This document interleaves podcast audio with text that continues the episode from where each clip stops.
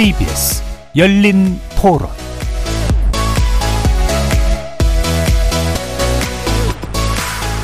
여러분 안녕하십니까?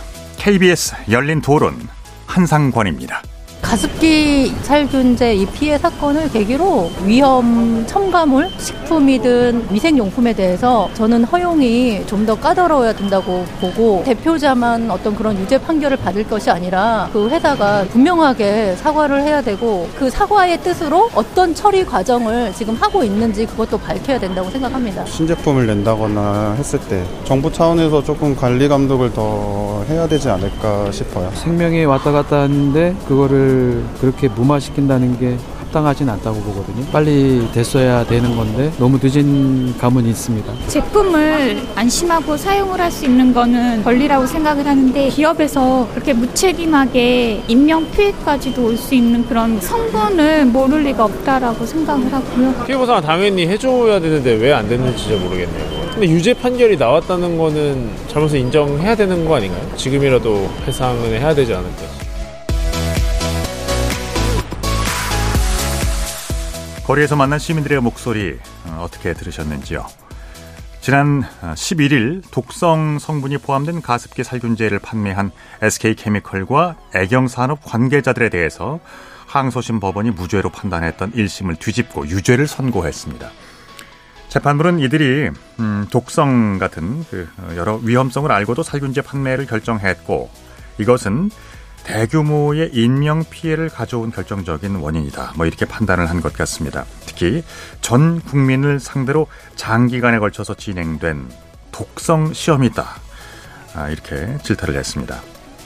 지난 2011년 8월 어, 원인 모를 피해 손상으로 산모들이 연이어 사망한 사건에 대해서 가습기 살균제가 원인으로 추정된다는 정부의 발표가 있었고요. 자신들의 건강 문제가 살균제 때문이었다는 사실을 뒤늦게 알게 된 피해자들의 속출하면서 우리 사회는 큰 충격에 빠졌습니다. 이 문제가 세상에 알려진 게 이제 13년이 흘렀습니다만 피해자들은 여전히 제대로 된 사과나 배상을 받지 못한 채로 고통 속에 기나긴 싸움을 여전히 이어가고 있습니다. 오늘 열린 토론에서는 끝나지 않은 고통, 가습기 살균제 참사를 어떻게 해결할 수 있을지 함께 고민해보는 시간을 준비했습니다. KBS 열린 토론 지금 시작합니다. 살아 있습니다. 토론이 살아 있습니다.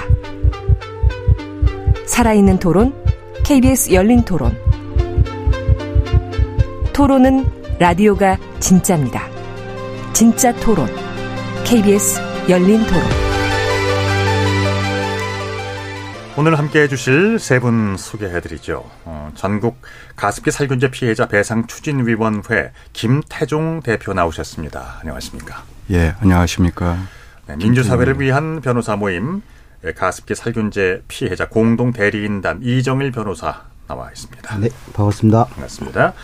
인하대 의과대학 직업환경의학과 임종한 교수님도 반갑습니다. 네, 반갑습니다. 네.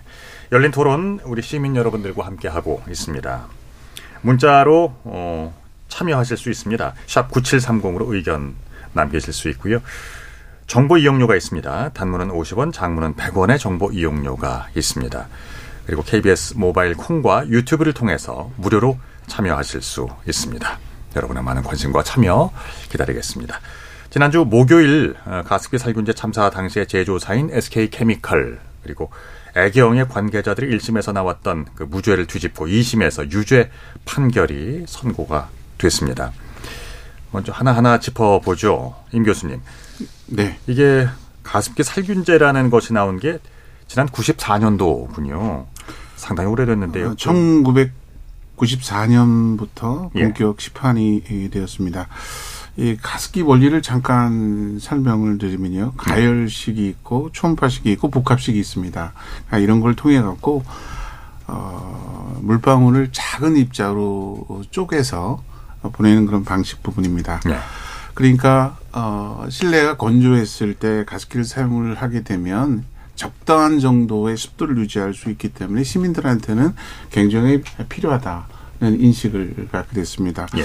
이제 문제는 이걸 사용할 때 물때라든가 또 세균이 들어올 수 있기 때문에 이것 자체가 또 어, 건강에 위해하지 않을까 하는 걱정을 했었는데 94년도에 기업에서 물때 아, 세균을 잡는다고 하면서 어린아이가 등장하는 광고를 했던 이제 기억이 나게 됩니다. 네.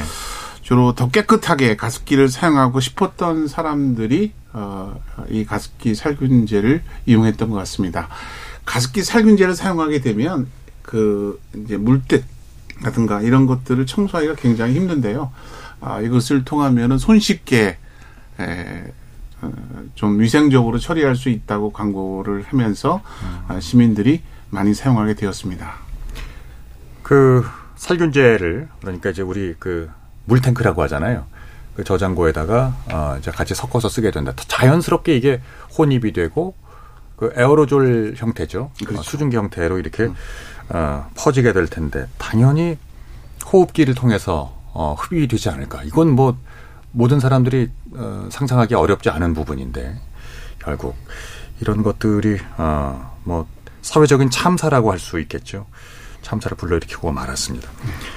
가습기 살균제 피해자 배상 추진 아, 위원회의 김태종 대표님은 유족이십니다. 이분은 아, 배우자께서 가습기 살균제를 사용하셨고 투병 끝에 어, 그때 세상을 떠나는 아픔을 겪으셨죠. 그 특히 지난주에 유죄가 관한 기업이 만든 제품을 사용하셨던 거죠? 예. 가습기 살균제는 그 성분에 따라서 나눌 수가 있는데요. PHMG라고 해가지고 이제 옥시 제품이 많이 이 성분을 사용했고요. 예. CMIT, MIT는 SK, 애경, 이마트, GS 디테일, 아소 다이소 이런 데서 주로 CMIT, MIT 성분을 사용해서 가습기 살균제를 만들어서 음. 판매를 했습니다. 예, 예. 그렇군요. 그러면 음. 그 CMIT, MIT 성분이라고 하는 것이 가장 광범위하게 쓰였나 보군요. 어, 많이 팔린 것은 PHMG 옥시 제품이 많이 옥시 팔렸고요. 예, 예. 그런데 이 제품도 CMIT, MIT 제품도 뭐 한 40% 정도 음흠. 차지하고 있습니다. 전체 포지션에서. 그렇군요. 광고도 많이 하고요.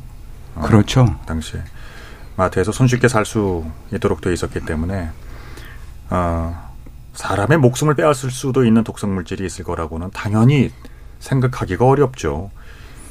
이거를 기억나십니까? 몇 년이나 사용하셨을까요? 제가 지금 오면서 그 이마트 영수증을 저희는 카메라에 지금 저 휴대폰에 담겨 있는데요. 2007년 10월 14일 날 구매했더라고요. 예.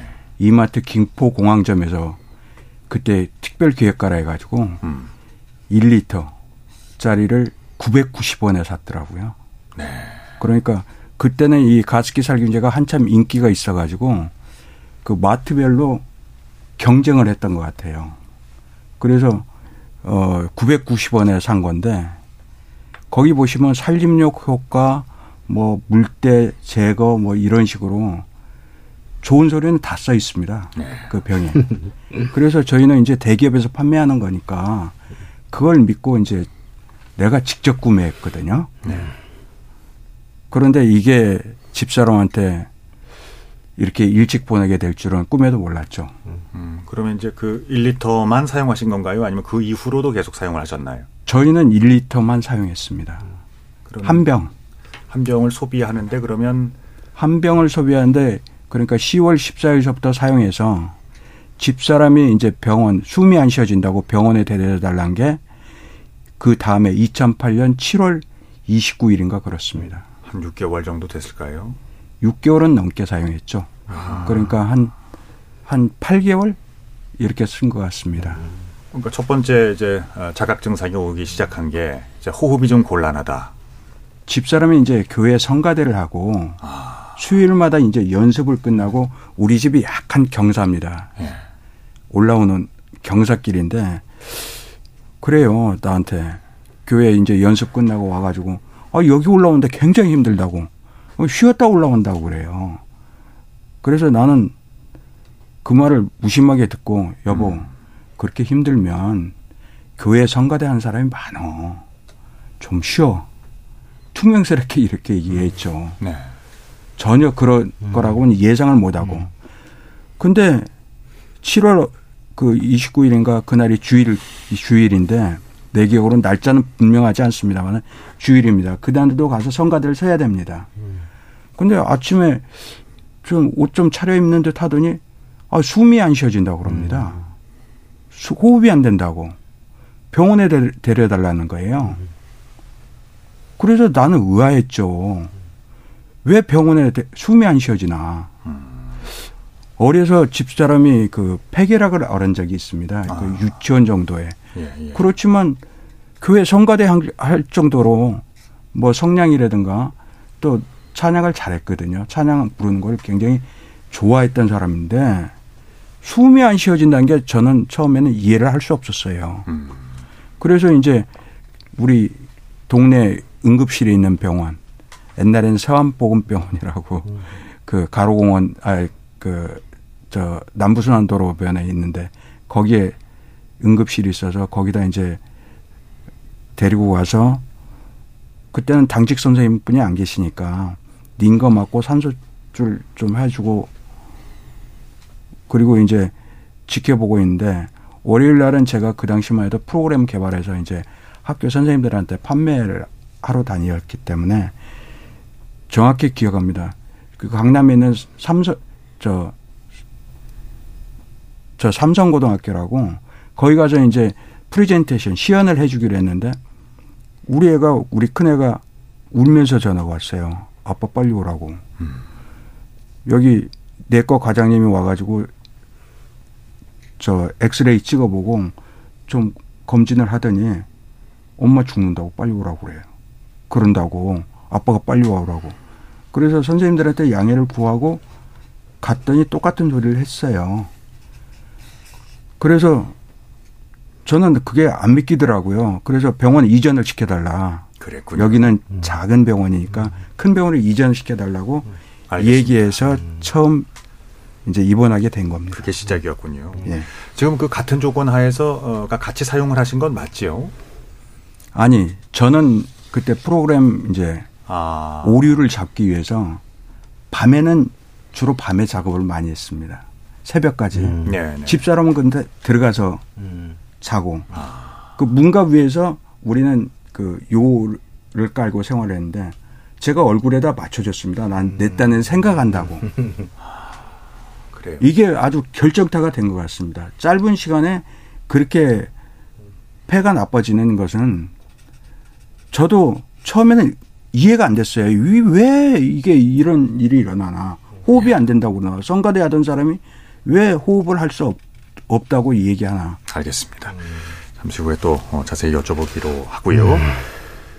그 이번 그 가습기 살균제 피해가 정말 무서웠던 게 어, 사람들에게 증상이 나타나고 이제 사망에 이르는 경우도 어, 속출을 했는데 이게 에, 가습기 살균제 때문이라고 그러니까 인과 관계가 밝혀지는데 시간이 꽤 오래 걸렸잖아요. 네. 그러니까 본인이 왜 아픈지, 그왜 내가 죽어가는지를 모르는 분들이 더 많았다는 얘기죠. 그렇죠. 이 변호사님. 네.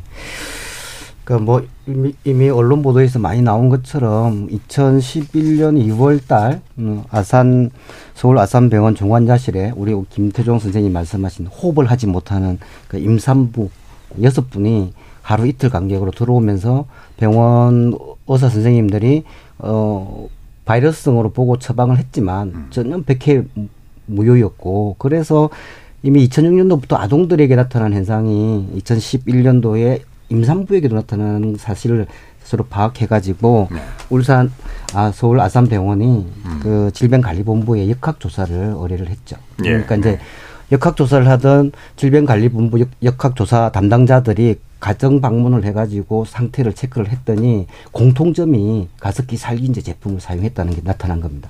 그래서 질병 질병관리본부가 아, 가습기 살균제가 아, 원인 미상의 폐질환에 주요한 외부 요인이라고 파악을 하고 그리고 어, 즉시 어, 그 가습기 제품에 대해서 출시 그리고 어 제, 제조를 권고를 했습니다. 그리고 나서 이제 다시 구체적인 어그 흡입 독성 실험을 통해 가지고 11월 달에 여섯 개 제품에 대해서 수거 명령을 하면서 세상에 에, 원인 미상의 폐질환이 가습기 살균제로 인한 것이다라고 이렇게 세상에 알려지게 된 것이죠. 2011년도에 정부의 역학조사입니다. 네네. 예. 피해 규모는 지금까지 추산하면 어떻게 됩니까?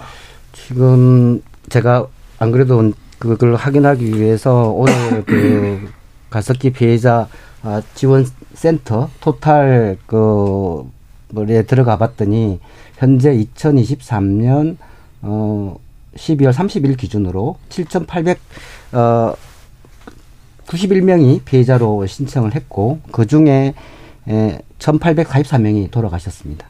그리고 피해 신고에 따라서 피해 구제자로 인정받으신 분은 5,667명에 있는데요. 사실은 그 사회적 참사 특별조사위원회가 2020년 10월 정도에 이제 종합 보고서를 내면서 가습기 살균제 피 그 사용자가 우리 국민의 한 627만 명이 되고 그 중에 병원을 통해 가지고 치료를 받은 어 비율을 계산해서 해 보니까 잠정적으로 한 아, 67만 명이 잠정적인 피해자다. 그런데 이제 실제로 이제 여러 가지 사정으로 피해 신고를 안 했기 때문에 사실상 피해 접수된 분들보다도 더 많은 피해자들이 있을 수 있다. 이렇게 이제 파악되고 있습니다. 지금 여기 계시는 분들 중에도 많이 저도 뭐 저를 포함해서 많은 분들이 그 사용을 했습니다. 이거. 그 이제 그러면 그 기전을 좀 음, 알아보죠. 이 살균제를 넣은 가습기를 이제 틀어놓고 숨을 쉬게 되면 그 실내에서 어떤 그 현상들이 몸 안에서 벌어집니까? 어, 이제 에어로졸이 수없이 많이 발생하고 에어로졸 형태가 어, 나노 사이즈 정도로 굉장히 그 미세한 입자로 떠도게 됩니다. 그러면 그거를 이제 사람이 이제 흡입을 하게 되죠. 흡입을 하면 이게 굉장히 에, 입자가 작은 형태이기 때문에 기관지에서 세기관지, 세세기관지 쭉 가서 폐포까지 들어갑니다. 네. 근데 입자가 요렇게 모여드는 위치가 대개는 기관지가 갈라지는 그 분기점에서 대개 보면은 많은 노출이 일어나게 됩니다. 그러면 거기에 이제 염증이 생기게 되는 거죠. 염증 반응을 통해서 나타난 부분이 기도 자체가 이제 섬유화 세포로 바뀌게 됩니다. 네. 그래서 폐섬유화가 되는 거죠. 아. 실제로 그러니까 정상적인 기도 자체가 세포가 사멸하면서 이제 섬유화 소견이 나타나게 됩니다. 네. 이 섬유화 소견 말고 이제 기관지가 좁아진다든가 또는 이제 어, 면역 기능이 떨어진다든가 폐렴도 나타나는 부분인데 어, 가장 극적으로 나타나는 부분이 폐섬유화라고 하게 되면은 기도 부분에 있어서 정상적인 가스 교환이 이루어지지 않고 다 섬유화된 소변이니까 숨이 안 쉬어지는 겁니다. 음. 실제로는 그렇게 돼서 어, 겨울 동안에 사용을 해서 폐가 손상되고 3월 달 정도쯤에 이제 폐 손상이 된 폐가 염증 반응으로 너덜너덜하게 되고 정상적인 호흡 곤란이 이제 호흡이 이루어지지 못하는 그런 상태가 됐을 때 응급실로 실려오는 사건들이 예, 벌어졌던 것입니다. 이게 그 치료 가능한 건가요? 아니면 이제 비가역적인 증상인 거예요? 아, 이거는 이제 섬유화까지 가게 되면은 비가역적으로 되는 거고요. 그 전에 이제 염증 반응 정도가 있을 때 사용하고 난 다음에 중간해야 됩니다. 그러면은 염증 반응이 가라앉는 시기 부분이 있는데 그거를 3개월 이상 쓰고 6개월, 8개월 하게 되면은 이제 비가역적인 상태로 전환되는 겁니다. 돌아오지 못하는 거죠. 그렇군요. 지금 이 가습기 살균제 제품을 만들 때 여러 회사들이 이제 아까도 어, 소, 소개를 좀 해드렸습니다만은 서로 다른 살균제 성분들을 사용했고요. 어, 몇 년 전에 이미 유죄를 받은 회사들도 있죠, 이 변호사님. 네, 네.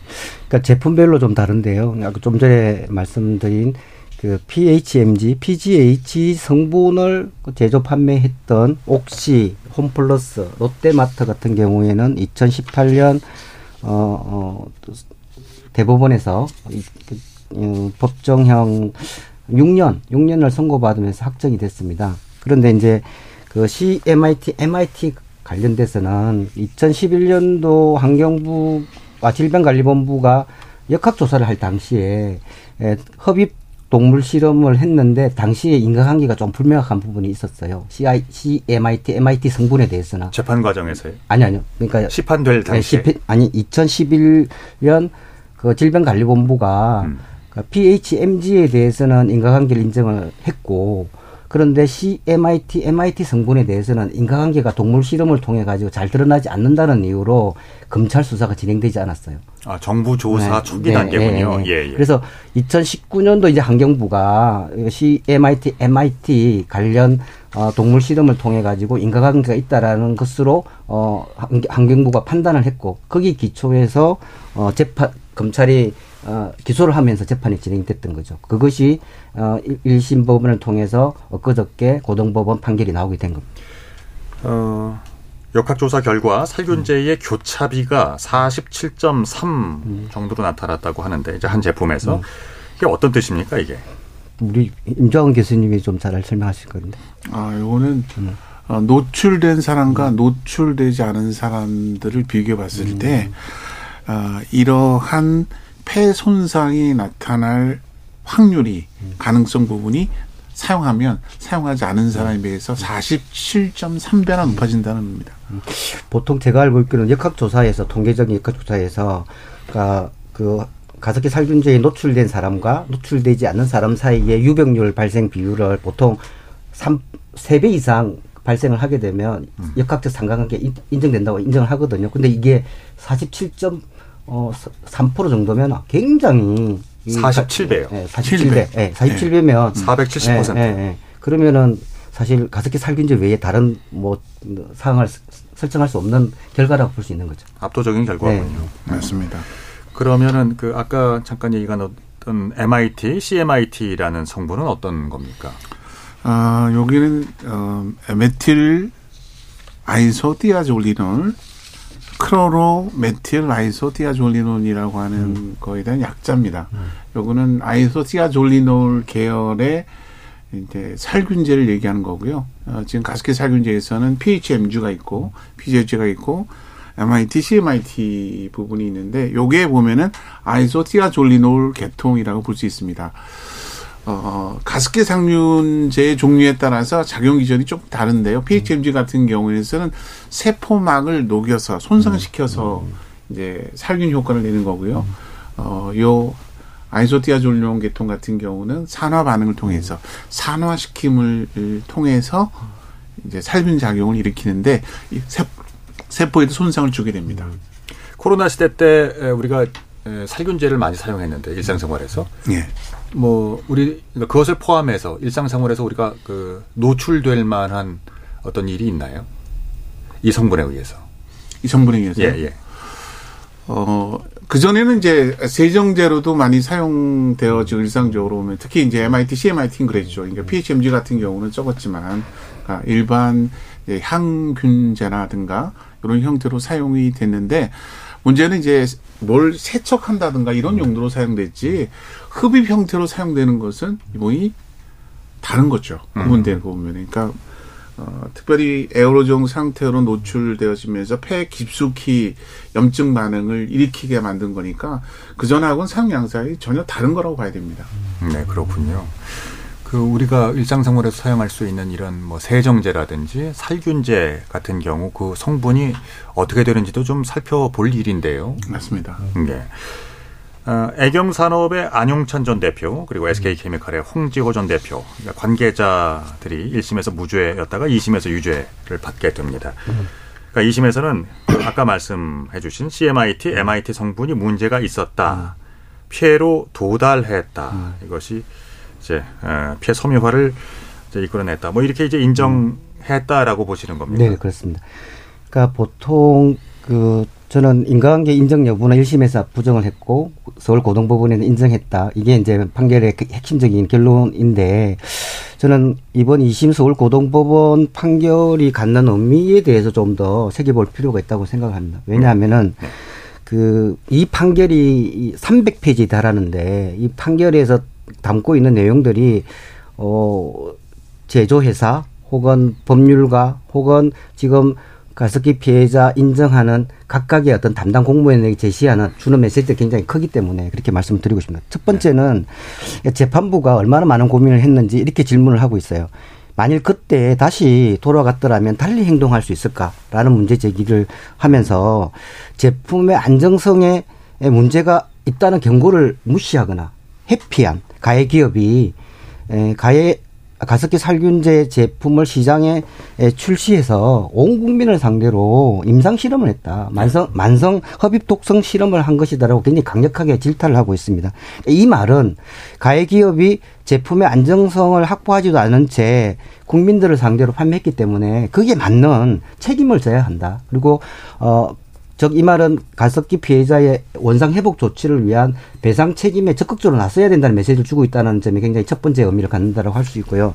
근데 두 번째는 그러니까 피해 인정 관련 인과관계를 부정하는 가해 기업의 방어 논리에 속지 말라는 메시지를 좀 담고 있다고 생각합니다. 왜 그러냐면은 보통 이런 어떤 화학 제품과 관련돼서 어떤 피해가 발생하게 되면 가해 기업의 방어 논리는 뭐 동물 실험이 잘못됐다. 음. 그 다음에 뭐 계량적 수치가 너무 가혹한 어, 어 실험 조건에서 행해진 실험 결과기 때문에 신뢰성을 어 할, 신뢰할 수 없다. 이런 주장을 하는데 1심 재판부는 그, 거기에 맞는 주장에 근거로 해가지고 그 인간관계를 부정했던 반면에 예, 서울고등법원 같은 경우에는 이 동물 실험이나 노출제한 실험이나 이런 모든 것들의 어떤 그 실험들이 독립된 성을 갖고 있는 연구자들이 연구한 결과다. 그리고 동물 실험이라는 것은 기본적으로 인간과 지의 종간 차이가 있고 실험 환경 조건 음, 음,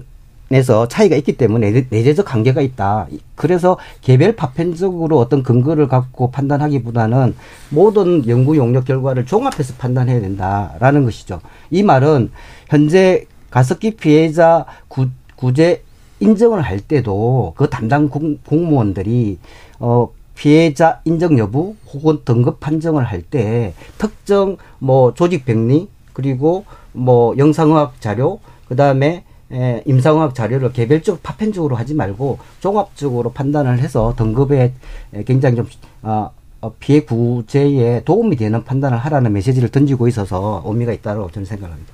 만약에 이런 사태가 네. 외국에서 네. 벌어졌다면 네. 어땠을까요? 뭐 과거에 네. 어, 화학회사라든지 뭐 제약 제품 중에 탈리도마이드 같은 네. 경우도 있었죠. 네, 그 당시에 그게 멀미약으로 나왔을 텐데 그 수천 건의 피해자들이 생겼었죠. 어, 어떻게들 처리가 됐을까요? 그게 아마 이제 이 오재판에서 시사하고 있는 부분이 있는데 재판부가 많은 고민을 한 것 같아요. 왜냐하면 그러니까 동물 실험을 통해서는 전혀 유해성이 안 나타났는데 사람한테 나타났다. 그러면 결국에는 동물 실험 결과의 결과를 사람 피해에 그대로 적용한 하는 것은 한계가 있다라는 걸 시사했다라는 점에 있어서 그 사건에서 어, 어, 재판부가 많이 참조를 한 것 같고 그 결과에서 수많은 임상 그, 그 임신부들이 어, 그 낙태를 하거나 좀 기형의 아이를 그 낳은 그 피해에 대해서 그 가해 기업이 엄청난 손해 배상을 했고 사실상 그 기업은 어 파산 상태 그러니까 아예 그 시장에서 탈퇴하는 그런 결과가 음. 발생했습니다.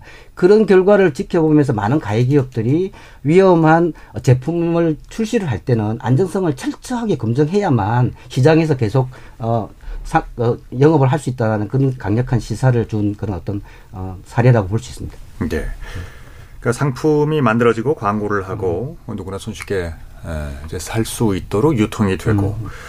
이런 상품을 이제 만들면서 시판 전에 이게 적어도 신체에 안전한지 여부는 뭐 독성 여부 같은 것들 그러니까 연구 검증을 기업 측에서 하게 돼 있는 것 아닙니까?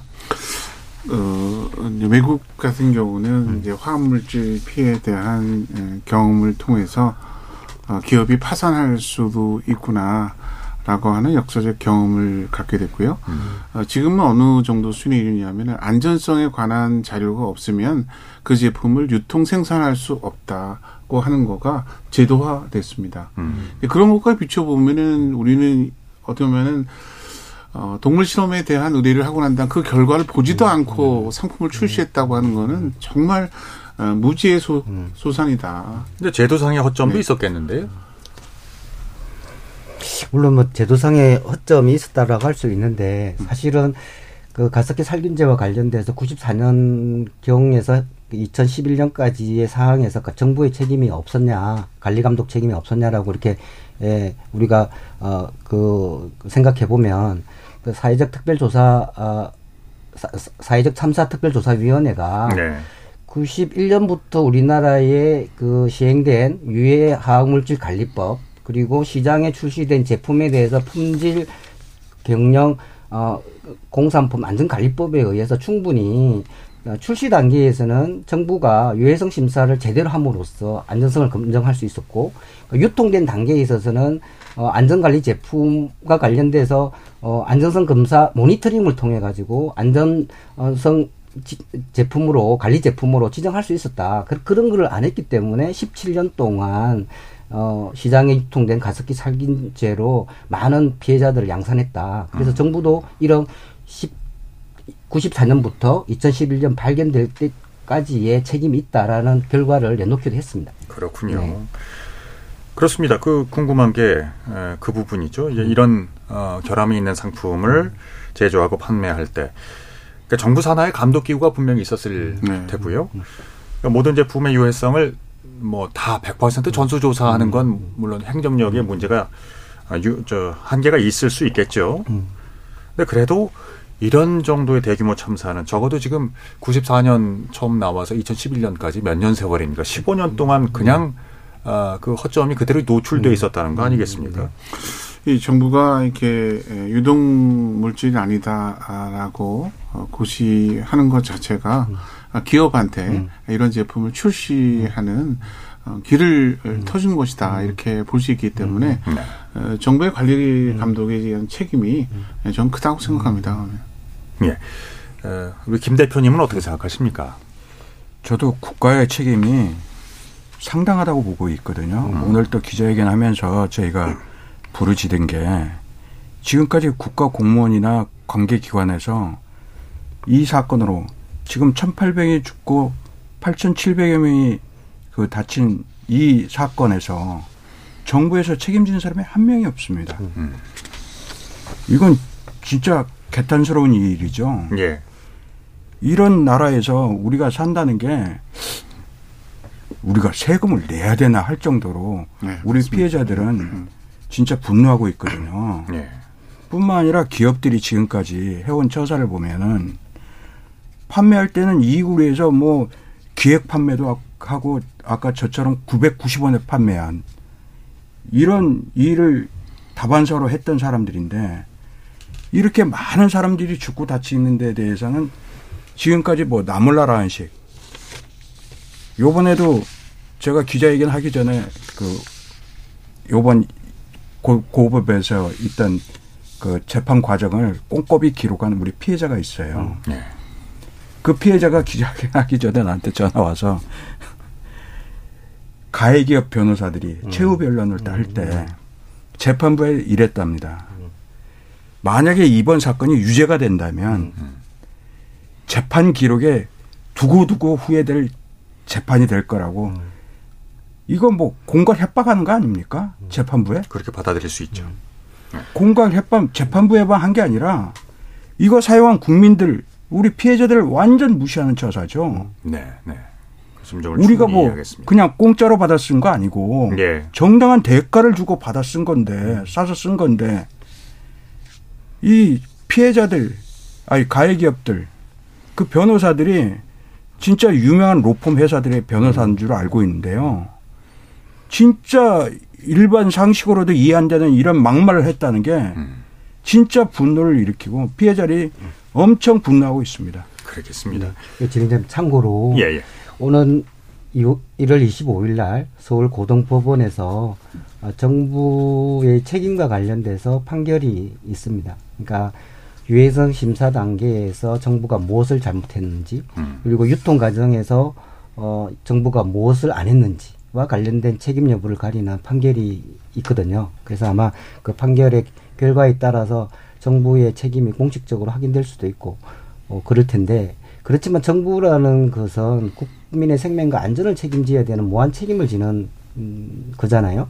그리고 물론 법적인 판단 기준에 대해서는 어떤 일정한 법적 판단 기준에 따라서 책임을 가릴 텐데 저는 어, 유통 단계에서 정부의 잘못 네. 그리고 어, 유통 피해자가 발생한 경우에 피해자들이 일상으로 돌아올 수 있도록 그 정부가 적극적으로 피해자 회복 조치, 적극적인 지원 조치, 가해 기업의 어떤 피해와 배상에 관련 적극적인 촉구와 정부가 적극적인 역할을 함으로써 그리고 어 구제법상의 구제 지원금을 좀 그 정말 피해 그 피해자들이 원하는 충족한 정도의 어떤 지원금을 지원을 통해서 일상 회복할 수 있, 있도록 해주는 것이 정부 역할인데 사실 현재까지 그런 적극적인 역할을 제대로 하지 못했다는 점에 있어서 어, 이번 서울고등법원 판결을 계기로 해가지고 정부가 좀 적극적인 역할을 기대하는 측면도 저는 있다고 생각합니다. 1월 25일이요? 네. 가습기 살균제 사건이 발생하고 그 피해 신고자만 7,800여 명이 나오고 그 중에 상당수가 사망한 사건에 대해서 그 그곳에 그리고 그 과정에 정부는 없었다라는 주장에 대해서 아, 아마 많은 분들이 공감하실 것 같습니다. 어, 이제 우리 김태종 대표님은 이제 당사자이시기도 한데요. 1심과 2심 결과, 아, 그러니까 1심의 결과를 뒤집고 2심에서 유죄가 나오긴 했습니다. 금고 4년형이 나왔는데 여기에 대해서 어떤 심경이십니까? 참 금고 4년형을 이제 그 SK하고 애경산업 전 대표들이 이제 선고를 받았는데요. 그거 듣고는 서글픈 마음이 들었습니다. 왜 그러냐면 지금 제가 자주 쓰는 표현은 6.25 전쟁 이후에 단일 사건으로 이렇게 많은 사, 1,800명이 넘은 사망자를 낸 사건이 없거든요. 어떤 사건에서 1,800명이 넘는 사망자가 나온 사건이 있었습니까? 우리나라 건국 이래. 그런데 금고 4년이다? 제가 재판은 끝나고 이제 복도에서 소리도 좀 쳤습니다만은 진짜 피해자들 1심에선 연관 저 실험 결과가 미흡하다 해서 1심에선 무죄가 나왔어요. 그게 이제 비강이나 기도를 통해서 폐까지 도달이 안 됐다. 1심에서 그래서 무죄인데 네. 요번에는 국립환경과학원에서 실험한 결과가 이게 폐까지 들어간다. 그래서 이게 저는 결정적인 영향이 줬다고 보는데요. 그렇다면은 우리 1,800명이 죽은 이 사건. 지금도 피해자들이 오늘 같은 경우도 세명이못 나왔습니다. 어저께 꼭 나오겠습니다. 한 명은 누구냐면 폐이식 받은 분이에요. 네. 광주 사시는 분인데 이번 꼭 나오겠다 했는데 아침에 기웅이 더 기웅 원래 좀 기웅이 있어서 입원하고 있었는데 기웅이 웬만큼 잡혀가니까 그래도 위험해도 나오겠다고 약속했던 분인데 아침에는 아 심해져서 못 움직이겠다는 거예요. 그런 분은 어떻게 올라오라고 그러겠습니까? 또 한 분은 지금 부인을 이 사건으로 보내시고 또 장모님도 같이 세상을 떠나고 네. 그러니까 이 사람도 피해자인데 지금 폐암 수술을 받았습니다. 폐암 상기로. 아침에 일어나서 나한테 전화 와가지고 형님 도저히 안 되겠다. 어? 이런 분들. 병세가 지금 갈수록 악화되어 가고 예. 있는 분들이고. 지금 전국 방방곳곳에서 우리 피해자들은 죽어가고 있어요. 네. 이런 사람들은 이런 길거리 나와서 기자회견이라든가 뭐 우리 의사 표현을 할 수가 없습니다. 가습기 살균제는. 피해자들은. 이런 안타까운 일들이 우리 피해자들 사이에서는 알고 있지만 일반 국민들은 지금도 가습기 살균제 하면은 어 그거 안 끝났어요? 일반 국민들은 다 그렇게 생각합니다. 여전히 지금 그 완결되기까지는 현재 진행형이고 시간들이 많이 우리들 앞에 남아 있는데요. 지금 어, 대법원의 그 그러니까 재판의 이제 피고 중에 한 업체의 전 대표는 어, 상고를 한 상태고요. 그 향후 대법원에서 어떤 해석을 내- 놓을 것 같습니까? 저는 뭐 현재 내린 서울고등법원 판결이 뭐 번복될 가능성은 제로 퍼센트에 가깝다고 생각합니다. 왜냐하면 판결문이 한 300페이지로 이루어져 있는데 어 정말 그 고심의 고심의 이 과정을 통해 가지고 어 일반적 인과관계, 개별적 인과관계 그리고 전문가들이 내놓은 연구 결과를 종합해서 판단한 것이기 때문에 저는 번복될 가능성이 없다고 보고요.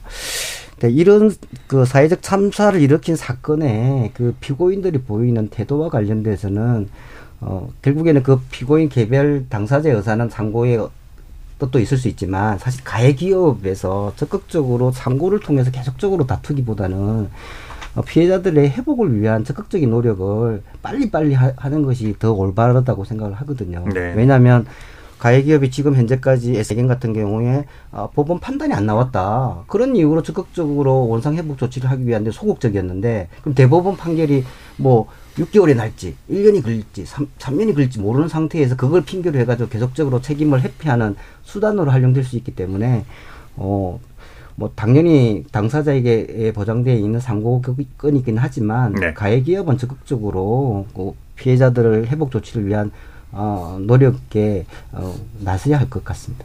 앞으로 그 시간적으로 많이 음. 더 많이 미루어질 수도 음. 있겠군요. 최종적인 결론이 나기까지 말이죠. 네. 알겠습니다. 2011년 이후 무려 13년이나 이어오고 있는 가습기 살균제 피해. 그 피해의 실태와 최근에 나온 법원의 판결을 음. 어, 짚어보고 있습니다. 지금 시각이 8시 1분을 향해서 가고 있는데요. 토론이 진행되는 동안 보내주신 청취자 여러분들의 의견 들어보겠습니다. 정의진 문자캐스터 전해주시죠. 네, 지금까지 청취 자 여러분이 보내주신 문자들 소개합니다. 8805님. 제가 대학 졸업할 때 일어났던 사건으로 기억하는데 이제야 유죄가 나다뇨. 유족들과 피해자의 목소리가 그동안 너무 묻혀 있었던 건 아닐까요? 대기업 애경과 SK케미칼은 대대적인 보상을 하고 공개적인 사과를 해야 합니다. 0419님. 제 손자도 쉽게 쓰기 좋아 부모가 의사인데도 살균제를 출생 즉시 사용했습니다. 그 후유증으로 15세 중학생인데 기관지 천식 때문에 기침이 심하고 무척 고생하고 있습니다. 치료가 되질 않아요. 이재는님, 배우자가 사망한 유족분의 말씀에 눈물이 났습니다. 부인을 아끼기 때문에 사용한 살균제이기에 더 힘드실 거라고 봅니다. 이건 독성 물질이 의심됨에도 제품으로 만들어낸 기업의 잘못임을 국민들은 모두 알고 있어요. 꼭 기업으로부터 배상받으시길 응원합니다. 커피는 어떤 맛님? 영화 공기살인으로 가습기 살균제 피해 사건을 간접적으로 경험했습니다. 해당 기업들 너무 무책임하고 비윤리적인 것 같아요. 피해자들을 생각하면 너무 가슴 아픕니다. 피해 연구 결과가 뚜렷한 만큼 관계자들의 엄중한 처벌이 이루어졌으면 합니다 해주셨고요. 이원택님, 한국 현대사의 가장 큰 비극 중 하나가 바로 가습기 살균제라고 생각합니다. 천명이 넘는 사람들이 수년간 고통 속에 살다가 죽었습니다. 당장 죽어지는 것도 아니고 숨 쉴 때마다 괴롭습니다. 라고 보내주셨네요. 네, KBS 열린 토론. 이 시간은 영상으로도 생중계하고 있습니다. 유튜브에 들어가셔서 KBS 일라디오 또는 KBS 열린 토론을 검색하시면 지금 바로 토론하는 모습 보실 수 있습니다. 방송을 듣고 계신 여러분이 시민 농객입니다. 계속해서 청취자 여러분들의 날카로운 시선과 의견 보내주세요. 지금까지 문자캐스터 정희진이었습니다. 상대 얘기 중에서도 맞는 얘기가 있잖아요. 그러면 어, 예, 거기까지 동감이 이루어졌으니까 그럼 또 요 다음 가시죠. 무슨 정반합, 정반합 이렇게 가야 되거든요. 이기고 지는 걸 떠나서 좋은 결론을 도출해 내셨으면 좋겠어요. 선 넘지 않는 그런 토론. 별로 의미는 없을 것 같아도 그래도 그런 자리가 자꾸 있어야 뭐가 변화가 있을 것 같아요. 그렇게 하다가 보면 뭐라도 뭐 하나 얻어 걸리는 게 있겠죠. 시민 농객 여러분을 기다립니다. 평일 저녁 7시 20분 KBS 열린 토론. KBS 열린 토론 2부에서는 전국 가습기 살균제 피해자 배상 추진위원회 김태중 대표, 민주사회를 위한 변호사 모임 가습기 살균제 피해자 공동 대리인단 이정일 변호사, 인하대 의과대학 직업환경의학과 임종환 교수 세 분과 함께 아, 이야기 나누겠습니다. 어, 청취자 질문이 들어와 있는데요.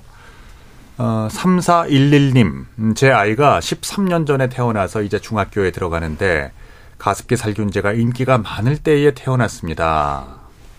태어나면서부터 감기를 달고 살았고 감기만 걸리면 폐렴 판정으로 늘 입원했습니다.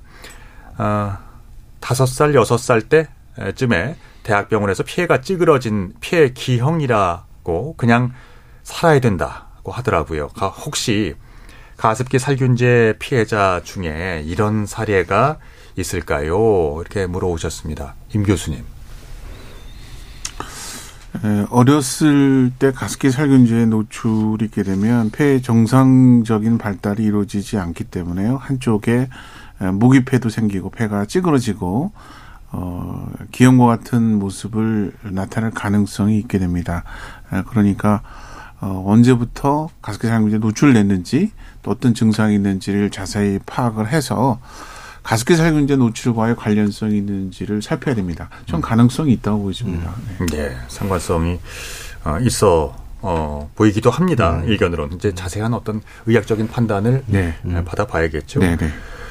아, 2부에서는 어, 살균제 문제가 이제 그 가습기 살균제 문제가 공론화된 계기, 최근에 나온 판결에 이어서 피해자들의 고통 역시 그 현재 진행형입니다.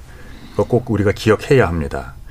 어, 또 이에 따른 적절한 정부의 지원, 기업의 배상 문제, 사과 문제 이 얘기를 해봐야 될 것 같습니다. 어, 거듭해서 김 대표님께 좀 그 죄송스러운데요. 어, 떠올리기 고통스러운 기억들에 대해서 또 여쭙습니다. 음. 투병 중인 아내를 옆에서 바라보기에 그 고통이 어, 그 바라보는 사람 또한 얼마나 고통스러웠을까요? 예, 그건 경험을 안 해본 사람은 그 심정은 모를 겁니다. 우리 집사람은 그러니까 2008년서부터 그 떠날 때까지 2008년 아니 2020년 8월 10일까지 11년 12년 1개월을 이제 투병 생활을 했었는데요. 네. 특히 2017년 4월서부터 호흡이 자가 호흡이 안 돼 가지고 네. 목을 절제하고 여기 튜브를 받고 인공호기를 네. 연결해서 음. 그한 4년 3개월을 살았거든요. 이거 이 튜브를 삭관하고 하면은 이 코찔러 산소를 공급받는 때하고는 완전 180도로 다릅니다. 여기 이제 맨살을 째가지고 튜브를 박아야 되는데요. 처음에는 적응을 잘 못하고 이 사람이 처음에 병원 중환자실에 있어봐야 돈만 나가니까 그 인공호흡기 이동용 인공호흡기를 달고 나가라. 그게 최선의 방법인 것 같다. 주치의 선생님이 그렇게 하셔가지고 이제 집으로 왔는데 이 인공호흡기에 그 호흡하는 것을 이제 받아들여야 되는데 그걸 못 받아들이는 거예요. 그러니까 뭐 온몸이 막 붓고 엄청나게 고생을 많이 하고 그게 이제 몇 개월 지나니까 차츰차츰 이제 기계에 따라서 호흡도 하게 돼서 음. 좀 나았는데 문제는 석션을 해줘야 됩니다. 가래가 끼니까요. 그렇죠. 음. 예, 예. 폐에서 염증이 이제 많이 올라오니까 네. 석션을 해줘야 되는데 이 석션을 많이 할 때는 저희가 60번 이상을 할 때가 있습니다. 그 상당히 그러니까 가래를 이제 뽑아내기 위해서 음압을 이렇게 넣어서 하는데 그렇죠. 얼마나 음. 고통스러워 하겠어요?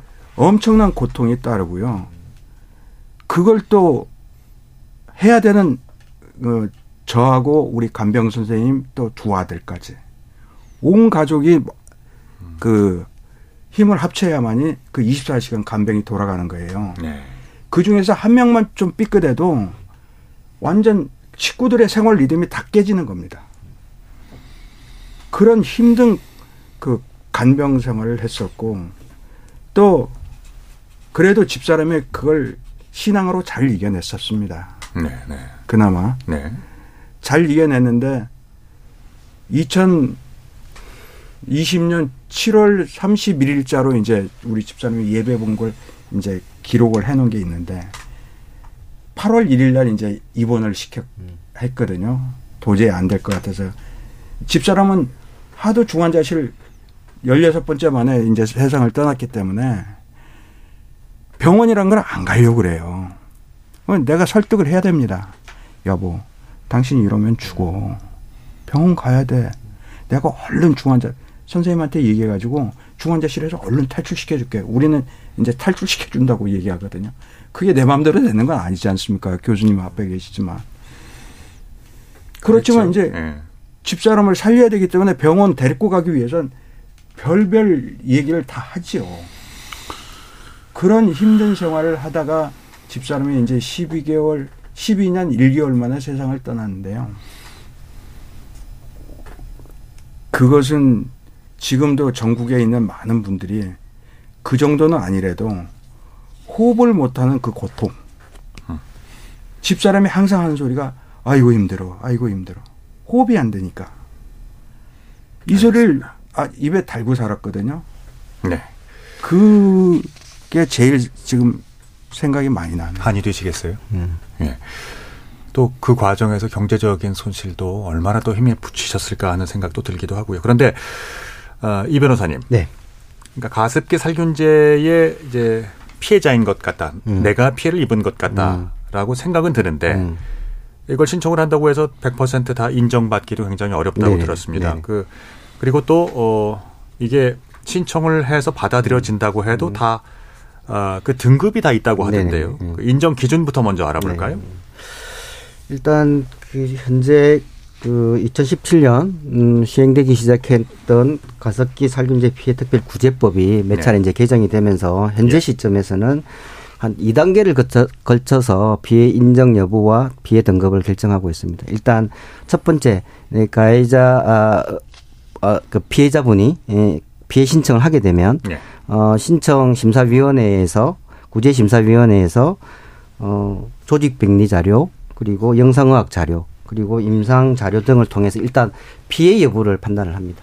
피해 여부를 하면 다시 여러 가지 이 자료들을 종합해서 지금 현재 그 판정 기준은 초고도 장애, 그 다음에 고도 피해, 그 다음에 중정도 피해, 그리고 경도 피해, 경미한 피해 등급의 그 판정을 하고 있습니다.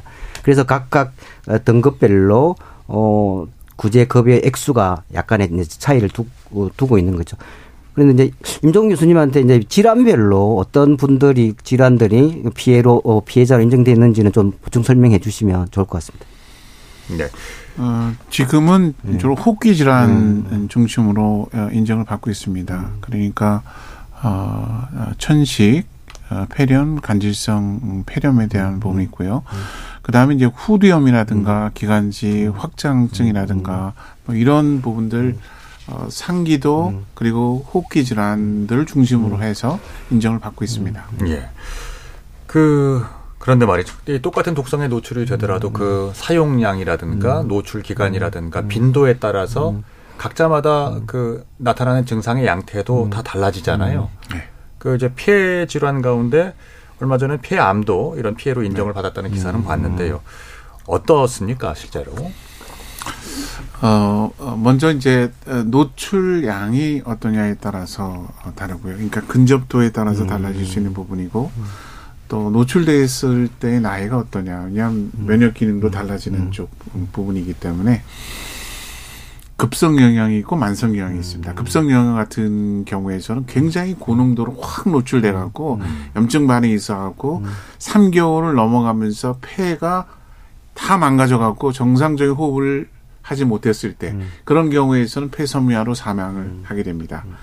그게 이제 급성 반응을 통해서 이어지는 이제 사망이고요. 만성 같은 경우에서는 약간 노출의 강도가 낮으면서 이제 장기적으로 노출됐을 때 양상 부분에 그러면 급성한 거하고 약간 양상은 다릅니다. 그래서 만성 부분에서는 천식이 나타나기도 하고 또 폐렴이 음. 나타나기도 하고 간질성 폐렴이 나타나기도 합니다. 호흡기 질환 부분인데 네. 여기서 또 달라지는 부분들은 호흡기를 통해서 깊숙이 침입했던 가습기 살균제가 음. 폐포의 말단에 음. 들어가게 되면은 혈액을 따라서 다른 장기 쪽으로 흘러간다고 하는 겁니다. 음. 아. 실제로 보면. 예, 그러니까 예, 예. 폐 깊숙이 침투하는 것뿐만이 아니고 다른 장기에 대한 이동이 가능한 부분이기 때문에 그게 간에도 가고 신장에도 가고 골수에도 가고 근육에도 가게 됩니다. 근데 최근의 연구 결과를 음. 통해서 나타나는 부분들은 폐에서 염증 반응과 섬유화가 나타나는 양상 부분이 다른 부위도 마찬가지라고 하는 거예요. 간에 노출되어지면은 간에 염증이 있고 간 섬유화 있고 음, 음. 간 경화가 진행되고 신장도 마찬가지고 근육도 마찬가지라는 겁니다. 근육 쪽에도 염증 반응과 섬유화가 있게 되면은 이제 근력이 떨어지는 부분이기 때문에 어렸을 때 노출된 애들이 네. 운동량이 떨어지는 거예요. 왜냐하면 조금 하게 되면은 이제 근육에서 정상적인 운동, 운동을 할수 음. 없는 조건이 음. 되기 때문에 운동 장애가 있고 음. 또 근육에서부터 여러 가지 이제 에너지가 나오게 되는데 어, 근육에 손상이 많게 되면은 애들이 조금 음. 활동하게 되면은 음. 피로감이 있어갖고 쉽게 지칩니다. 그러면 교수님, 네. 가습기 살균제 피해의 인정 기준이 확대돼야 해, 아, 확대돼야 그렇죠. 하겠네. 네. 오늘 제가 말씀드리고 싶은 요지 부분은 지금 호흡기에 국한돼 있던 음. 부분들이 네, 다른 네. 부분으로 넓어져야 된다. 음. 왜냐하면 음. 어, 동물 실험도 그렇고 그리고 피해자에게 나타난 음. 양상 같은 음. 경우도 질환 자체가 아, 폐에 국한되지 않고 전신적으로 나타난 여러 가지 피해가 지속적으로 관찰되어지는 양상이기 때문에 네. 그거에 관한 과학적 근거가 축적되고 있거든요. 음. 거기에 근거해서 인정 기준을 넓혀야 된다. 이렇게 보겠습니다. 그렇군요.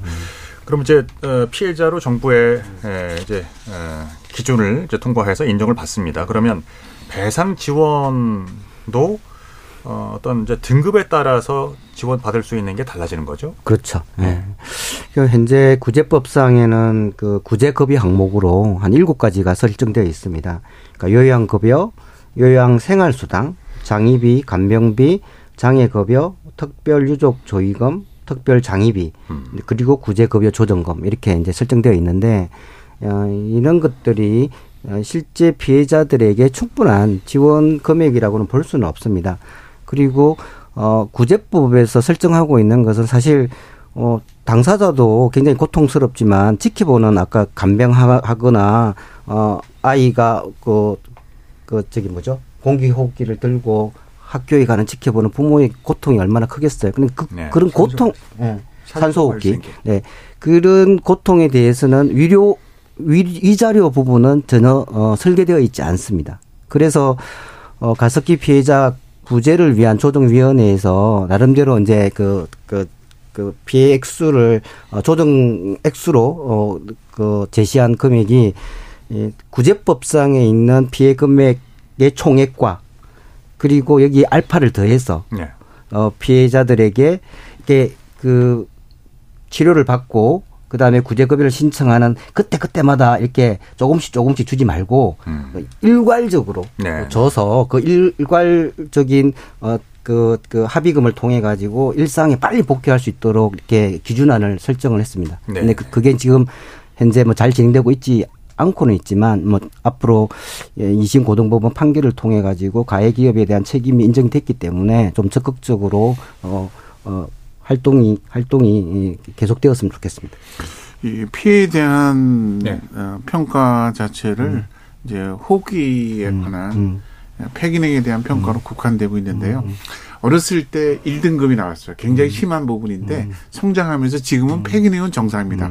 그러면은 폐기능이 정상이라는 이유로 아무런 지원이 또 안 들어가야 됩니다. 아. 몸에 여러 가지 피해가 많이 있음에도 불구하고 폐기능이 정상이면은 아무런 피해가 지금 피해 지원이 이루어지지 않고 있습니다. 음. 네. 그러니까 지금에 있는 지원 기준 음. 자체가 음. 합리성을 상실한 음. 거죠. 네. 그렇군요. 지금 어 앞으로 어 언제까지가 될지 모르겠지만은 만성 질환 때문에 그러니까 만성적인 어떤 질환 때문에 고통받고 있고 치료도 음. 남은 음. 여생 동안 계속 하셔야 될 분들이 얼마나 고통스러우실까 어, 느껴지는데요. 그러니까 이제 증상이 어떻든 그리고 금액이 음. 크든 작든 음. 어, 이런 투병을 해야 되는 분들에게 어, 필요한 치료비 이게 에, 적은 게 아닐 겁니다. 음. 기업의 어떤 배상이라든가 물질적인 음. 배상이라든가 음. 사죄 문제. 2021년도에 그 옥시가 유죄를 받았는데요. 음. 이때 그 배상은 어떻게 됐을까요? 옥시는 그 14년도에 그 폐질환 판정을 첫, 첫 판정을 그 질본에서 판정이 있었는데요. 14년도에. 네. 그때 이제 폐질환 1단계, 2단계, 3단계, 4단계 등급 없음 이렇게 다섯 단계로 나눠서 음. 등급을 그 매겼어요. 네. 그런데 옥시에선 1, 2단계에 한해서 1, 2단계에 한해서 이 배상을 했거든요. 음. 그분들이 한 230여 명뿐이 안 됩니다. 1, 2단계 받은 사람은 많지가 않아요. 그래서 그분들은 이제 배상을 한 거 가지고 지금 옥시 박동석 사장은 우리는 할 만큼 했다. 아. 그런데 230명 배상해 놓고 지금 8,700, 7,800명 정도 피해자가 있는데 그, 그 인원에 비하면 세 발의 피해 아니겠습니까? 그래 놓고 배상할 만큼 했다고 네 배짜라는 식으로 나오고 있거든요. 그리고 SK 애기형 같은 경우는 여기도 1, 2단계 한해서 어 11년 그 1심 재판이 나오기 전에 11명에 한해서 1, 2단계 11명에 한해서 합의를 봤어요. 배상을 했어요. 뭐 옥시 그 기, 금액은 알려 있지 않지만 옥시 기준에 맞춰서 합의를 했다고 그럽니다. 그러면은 나머지 사람들은 지금 배상 배보상을 하나도 못 받고 있는 거예요 피해자들이. 네, 그에 대한 지금 병원비 아까도 병원비 요양급 병원비가 이제 요양급여인데요. 그거 받은 사람으로서 경험자로서 말씀드리면은 폐에 관련된 것만 줍니다. 병원에 입원하게 되면 뭐 여러 군데가 안 좋아질 수가 있잖아요. 폐로 네네. 인해서. 그렇죠. 그런데 그런 비용은 코드부로 딱 분류해 가지고 다 뺍니다. 심사에서. 음. 그 심사하는 데가 한국 환경 기술원인데요. 네. 산업기술원. 한국 환경 산업기술원이라는 데가 이이 환경 질환에 대해서 접수를 받고 심사를 하고 지급을 하거든요. 네. 금액을. 거기에서 심사해서 전부 다 걸러냅니다. 그래서 예를 들어서 1억이 병원비를 들것 같다. 그런데 거기서 폐질환이 관련 없는 것은 다 삭감해버리면 5천만 원만 받을 수도 있고 뭐 그거 심사에서 전부 다 해결하고 나오기 때문에 실질적으로 피해자들한테는 굉장히 그 조금은 도움이 되겠지만 안 주는 것보다는 낫겠지만 병원비 전액을 지원하는 게 지원하는 거 아니기 때문에 굉장히 경제적으로 힘들어하고 있는 게 사실이고요. 사과 문제도 충분하다고 보세요? 사과도 지금 공식적으로 개인적으로 만나서 내가 이제 배상 주, 그 배상에 관련돼서 처음에 협상을 CMIT, MIT 계열하고 옥시 그 전문의, 그 변호사님 유지로 구성된 사람들하고 이제 만나서 협상을 한번 해본 적이 있는데 예. 그때는 미안하다 합니다. 그런데 제가 알기로는 공식적으로 뭐 언론 저 환노위 같은데 출석해서는 사과는 하는데 피해자들한테 공개적으로 뭐 이래 이래서 우리가 잘못했습니다. 미안합니다. 배상하겠습니다. 배상하겠다는 소리는 죽어도 안 하고 있습니다. 지금. 예. 그럼 좀, 이제 네, 좀 그 앞으로 음. 어, 이제 세 분 모두에게 한번 의견 듣도록 하겠습니다. 피해자들에 대한 정부 그리고 기업 양측으로 음. 향후에 이제 적극적인 지원들 그리고 배상이 필요할 것 같은데요. 어, 어떤 식으로 진행돼야 된다고 보세요? 지금 어쨌든 그 가습기 피해자 구제를 위한 조정위원회가 활동을 하고 있는데 그것이 현재 개점 휴업 상태이긴 하지만 그 어쨌든 그 도구를 잘 활용해서 가해기업은 이번 판결을 통해 가지고 적극적인 어 배상 책임을 지는 태도로 나오고 정부도 사실 모든 책임을 져야 되는 그런 어떤 관리 감독 책임에서 자유로울 수 없기 때문에 정부도 적극적으로 같이 결합해서 어 피해자분들이 충분히 만족할 수는 없겠지만 적어도 법원 판결 기준 혹은 가습기 특별구제법에서 상정하고 있는 액수보다는 조금 더 어, 높은 금액 액수를 가지고 네. 협상할 분들은 협상을 하고 협상이 최종적으로 안 되는 부분은 결국에는 최종적으로 어, 소송을 통해서 해결할 수 있는 방법을 빨리 예, 좀 진행하는 것이 굉장히 예, 바람직하다. 뭐 이런 생각을 가지고 있습니다. 그리고 1월 25일 네. 그 중요한 판결이 네. 내려진다고 하는데 네네. 그때 결과도 한번 지켜봐야 되겠고요. 임 교수님은 어떻게 생각하십니까? 어, 저는 오랜 기간 동안 또 소송을 통해서 피해자들이 고통을 겪기보다는 가능하면 이것을 조기에 마무리하기 위해서 어, 기업이 조정안에 합의를 해야 된다 이렇게 생각하는데요. 어, 기업이 합의하는 중요한 요구 조건이 있는데 이제 종국성이라고 하는 겁니다. 그러니까 그동안 피해에 대한 것들을 합의를 해서 어, 기업의 책임이나 이런 부분들을 산출해서 거기에 대한 보상을 하는 방안 부분인데 문제는 이 가스크 살균제 피해가 지금 나타난 피해에 국한되지는 않고 이 2차, 3차 피해가 있고 또 어렸을 때 노출된 경우에서는 나이가 들면서 발생하는 여러 가지 질환이 있기 때문에 그 부분은 사실 기업이 이 책임지기가 굉장히 어려운 부분이기 때문에 이후에 발생하는 미래의 피해 같은 경우에서는 결국은 어, 정부가 책임을 지고 어, 이 부분에 대해서는 정부가 맡겠다고 하는 어느 정도의 입장 표명이 있어야만 비로소 어, 기업이 어, 피해자들하고 합의를 도출할 수 있지 않을까 싶습니다. 네. 김 대표님은 어떻게 생각하십니까? 예, 저는 먼저 그 지금 SK A경, CMIT, MIT 계열의 그 기업들이 지금 현재는 업무상 과실치사 혐의를 가지고 지금 다투고 있는 거잖아요. 근데 지금 징계 인멸과 은닉의 혐의로 지금 현재 고법에서 또 재판 중에 있어요. 아, 네, 네. 다른 혐의가 또 있군요. 예, 예. 예. 그리고 또 공정위에서 부과한 3,900만 원인가요? 이것도 어, 결국은 대법원에서 고법의 그 결과를 파기 환송시켜서 패소한 거나 마찬가지인데 네. 이 대기업들이 이렇게 도덕적으로 또 국민들한테 자기네가 잘못한 것을 인정을 안 하고 음흠. 회피하려고만 해요. 네. 이렇게 이런 사람들이 참 재벌로 있다는 게 참 저는 한없이 원망스럽고요. 네. 또 우리 피해자들이 지금 전공 박권 곳에서 힘들하고 지내고 있는데 하루속히 이 사람들이 돈을 떠나서 하루속히 이 사람들이 배상을 하기를 바라고 있거든요. 알겠습니다. 예. 자, 그럼 끝으로 말이죠. 어, 지금 이 순간에도 새로운 그 화학 물질들이 만들어지고 뭐 판매되고 있습니다. 우리는 정말 많은 화학 물질에 노출돼 있잖아요. 향후에 이런 사태, 아, 지금과 같은 이런 피해를 예방하기 위해서 어떤 방안이 필요하다고 보십니까? 임 교수님부터. 어, 이 화합물질 노출과 관련돼 있는 피해에 대해서 노출 정보나 어, 또 질환 정보를 체계적으로 수집해야 되는데 지금 같은 경우에서는 보건복지부하고 환경부가 나누어져서 서로 협력해서 이런 데이터를 못 모으고 있습니다. 아, 이러한 아, 감시의 기능, 모니터링을 할 수 있도록 법적인 근거가 아, 필요하고요. 어, 지금 보건복지부의 건강위해 예방 및 관리 법률이 작년 3월 달에 이미 상임위에서 올라가 있는데 네. 처리를 안 하고 있습니다. 아. 이런 법률을 빨리 제정해야 될 것으로 생각합니다.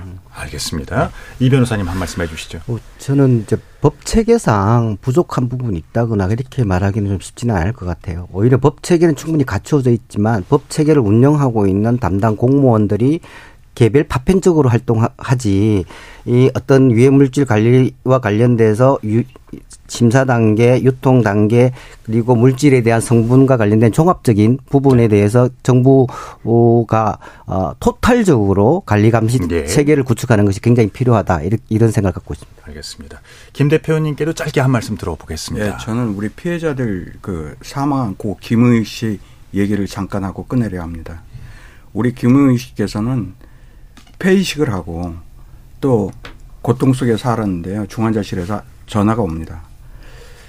나 죽, 살았을 때 배상받고 싶다. 나 알겠습니다. 죽고 난 다음에 배상받으면 뭐하냐. 예, 예.